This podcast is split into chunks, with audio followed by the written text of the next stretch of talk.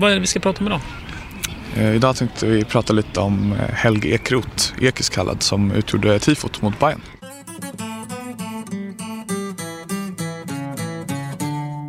Just det, det är jättemånga som har undrat vem var den här figuren som ni drog upp stort på... Du kände väl igen honom va? från när du var liten? Nej, det gjorde jag faktiskt inte. Jag kände faktiskt inte igen honom. Jag tänkte jättemycket så här, vem är det? Man kunde ju se tiden lite grann, att det här var... Vi pratade ganska länge sedan, tycker jag. Man såg den här äh, stil och klass AIK. Han var, han var väldigt stilig. Han var stilig, väldigt ja. stilig. Ja. Det var lite James Bond-stilig nästan. Liksom. Verkligen uh, smokinglirare. Ja, man fick den känslan av Per Karlfeldt och eh, när, när, när svenska akademiledamöter åkte och värvade spelare och sådär. Alltså, s- s- gamla fina, gamla fina AIK. Kan vi inte få höra lite om honom? För snart börjar andra halvlek här nämligen. Ja, den börjar nu. Kör! kör di uno di noi, anche lui nato per caso in via Gluck, in una casa Ja, han är faktiskt en av våra största legender, men eh, som ni var inne på så är det inte så jättemånga som vet vem han är. Och han eh, föddes 1892, så ett år efter att AIK bildades, på Stallarholmen i Stockholm. Och från hans tidigare, tidiga år så finns det inte så himla mycket information i och med att det var så pass länge sedan. Men vi vet att hans moderklubb var Kronobergs IK och att han kom till AIK som junior 1909 som junis då från Östermalmsklubben IK Sture. Och, eh, Banken Olsson som är en annan legendar, han berättar så här. Min första bekantskap med Ekis stiftade jag i Stadshagen, där Helge spelade i ett mindre lag. När man delade in laget för träningsmatcherna på träningarna så valdes alltid Ekis sist. De andra i det laget fick aldrig låna bollen. Så de ville helt enkelt inte lira med honom för att då fick de inte lira alls. Och då för att han passade aldrig? Precis. Och, eh, Ekis gjorde sin debut i AIK 1910 mot IFK Göteborg. Då var han 18 år ung och gjorde fem mål i sin första match. Hur, sl- hur matchen- slutade matchen? 9-1 till AIK. Och eh, ja, det finns lite olika källor som säger att han gjorde fyra, fem eller sex mål. Men jag tror att fem är det korrekta. Hur var det med referat på den tiden? Kan man, finns det referat att gå tillbaka varje match som har spelats? Eh, det finns en del i statistikdatabasen. Eller det mesta ska ändå sägas.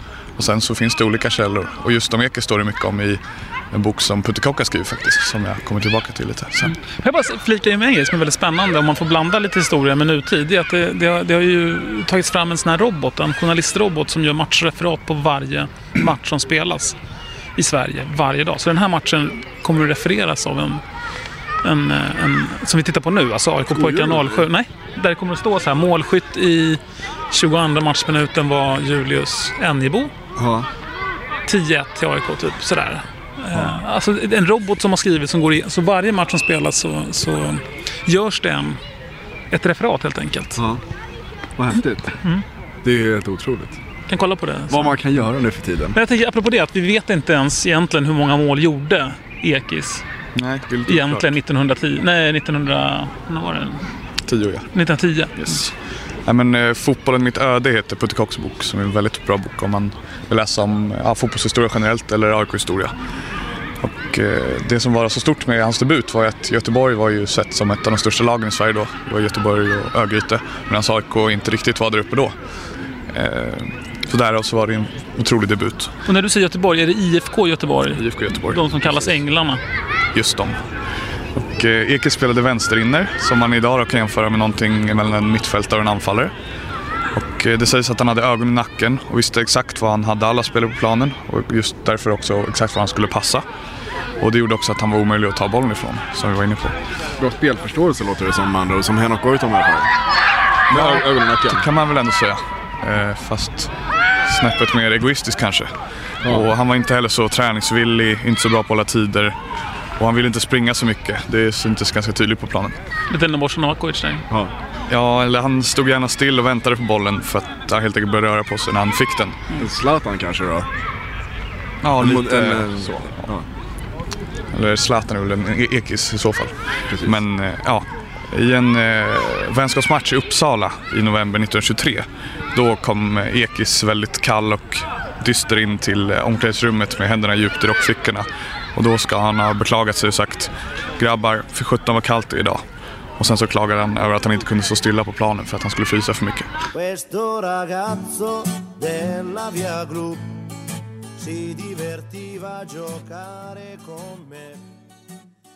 Och eh, en annan liten anekdot på temat var att han då 1920 Nu vart det mål här om det är någon som undrar varför det klappas här. trots ny målvakt. Ja.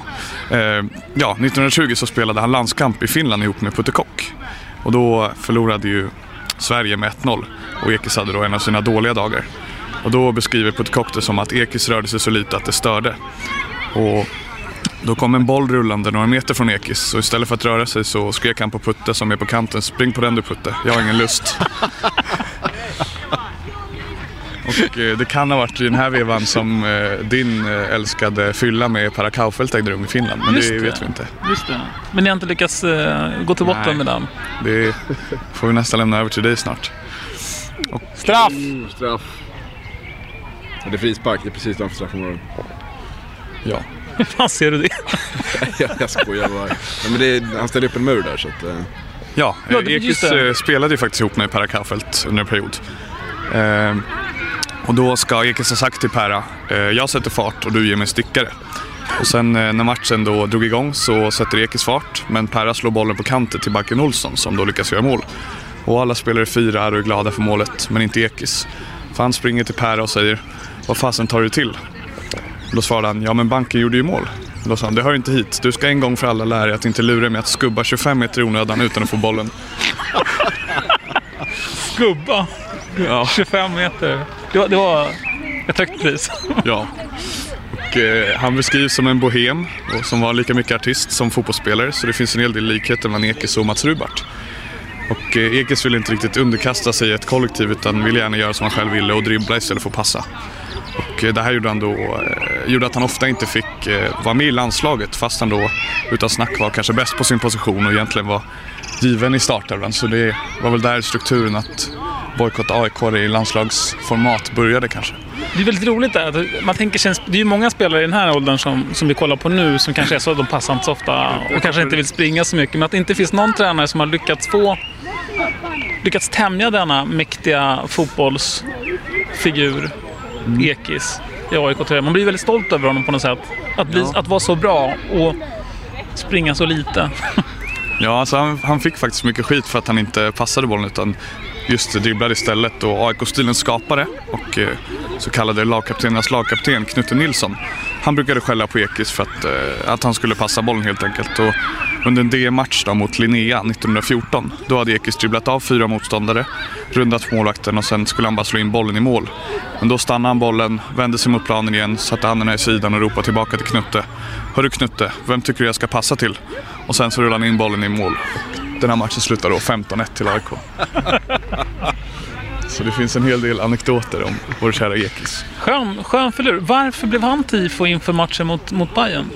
Eh, han är den som har vunnit flest eh, SM-guld för AIK i fotboll. Eh, vilket tillsammans med en del annat som jag berättar om antar jag har bidragit till att man valde den här. Eller vet du hur tankegången har gått? Vet du hur man har pratat när man väljer liksom att nu ska vi göra ett stort tifo och, och, och Ekis ska bli den vi, vi hyllar? Jag läste Oskar Månsson på Aftonbladet som varit eh, gäst här i Radio Rosendal. Han eh, gjorde en text på det här och då hade han frågat folk involverade i tifot om, eh, om just det här.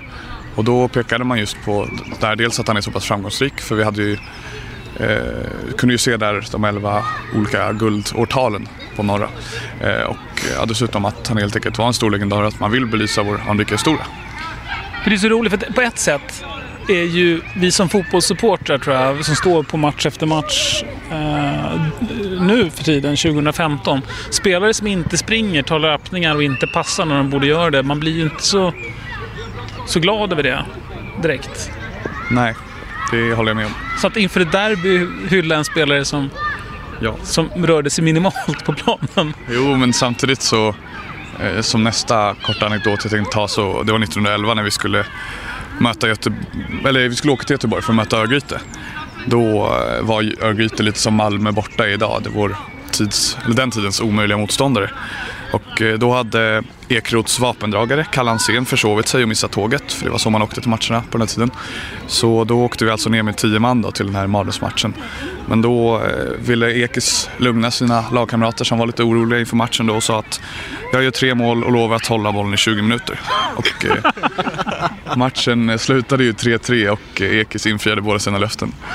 Det här är ju helt otroligt. Så, så länge man presterar på den nivån så får man nog vara lite, lite egoistisk kan man tycka. Bra, Bra. Julius! Bra. Bra Julius! Oj, bra pass. Nej men eh, som jag lyser sa så, berättarlust i Simons ögon. Har du sett? Ja, ja, absolut. Jag ser det. ja, Putte Kock är en annan herre som har eh, synts i sammanhang i AIK förut. Och eh, han var faktiskt, eh, eller han hade Ekis som barndomsidol. Men eh, sen så blev de ju sedermera då vapendragare. Och eh, tillsammans så bildade de ett av de bästa anfallen och var i stort sett ostoppbara när de spelade ihop. Och de var ju med och vann guldet ihop 23. Och eh, i landslaget så gjorde Eki sin debut eh, 1911. Då blev det två mål och därför är han första aik att göra mål i landslaget. Och så spelade han även en match i Stockholms-OS 1912. Han gjorde 18 eh, landskamper och 10 mål, så det är alltså 0,55 mål på match. Och det kan man Hyfsat snitt. Ja, man kan jämföra med Henke Larsson som har 0,34 eller Zlatan som har 0,52. Så då ser man att han var väldigt duktig. Och eh, 1913-1914 var Ekis och provade på att spela i England för klubbarna Leicester Foss och Tottenham. Och på den tiden var man tvungen att bo i England i minst två år för att få skriva kontrakt. Så ja, det var ett längre provspel och B-lagsspel som gällde för Ekis, så därför flyttade han hem igen. Och eh, han drack gärna sprit, står det beskrivet. Ja. Och eh, det kan ha varit en av anledningarna till att det var mycket upp och ner i karriären. Och eh, ena dagen så var han vass, andra dagen kall. Och en kul liten historia på det var att när Eki skulle åka till Köpenhamn efter eh, första världskrigets slut så krävdes pass, som tidigare inte har varit ett krav. Och då Eke skulle skaffa ett pass så fick han frågan vilken ögonfärg han hade. Och då ska Ekis ha svarat skriv röda, det blir de i alla fall när vi kommer till Köpenhamn. Och eh, ja, jag ska inte bli alltför långrandig men han beskrivs i alla fall som en spexare som kunde gömma sig innan tågsamlingar och sen dyka upp någon minut innan bara för att skoja med sina lagkamrater, vilket tydligen var väldigt uppskattat då. Det är lite som Björn. Björn är lite så här på Radio Råsunda. Ja, det är du som brukar Det är vara du sen, som dyker Martin? in tio minuter efter start. Ja, eh, och eh, sen finns det också en eh, klassisk anekdot från eh, Göteborg borta. Eh, när det var en lokal domare med uppenbar IFK-sympatier som dömde. Och trots det här så lyckades AIK leda dem med 2-1. Och eh, matchen började leda mot sitt slut och det fanns inga elljus på den här tiden så det började bli mörkt. Och när 90 minuter var spelade så fortsatte ändå matchen för att domaren la på mer och mer övertid. Och eh, när då IFK till slut kvitterade på hörna till 2-2 så blåste domaren av matchen. Och då hade Eke sprungit fram till domaren och eh, klappat honom på axeln och sagt det var en himla tur att de gjorde mål annars hade vi fått fortsätta hela natten här. och eh, ja, för att eh, summera lite så har han ju tagit fyra guld 1911, 14, 16 och 23. Och eh, efter det här fjärde guldet så lägger Eke skorna på hyllan. Vid sidan av fotbollen och efter fotbollen så jobbade han som typograf. Och han gick bort 1950, 58 år gammal. Och eh, någonting som är bra för svensk fotboll, så kan vi säga för en gångs skull, det är att Ekis kom med i Svensk Fotbolls Hall of Fame 2007. Och då löd motiveringen den Buster Keaton-liknande bollartisten och oberäkneliga bohemen Ekis var August första och kanske största smokinglirare. Han var även den första riktiga publikidolen, ja hela Sveriges gunstling. I debuten mot IFK Göteborg gjorde han fem mål. Bildade ihop med Putte Kock, en av tidernas främsta vänstervingar. Ja, Stort. ja, han var en stor man. En stor spelare. Verkligen. Ser du stackars killen som fick Nima skott på sig? Han står och gråter där borta på andra sidan planen. Nej, det var ju målet. Det gör ont att möta AIK. Och det är ont att möta Gnaget. Ja, ska vi försöka runda, runda av lite Ja. här? Oh, aj. Oj, eh, stenhård straff. Nej, den var fan vad förnedring. Nej.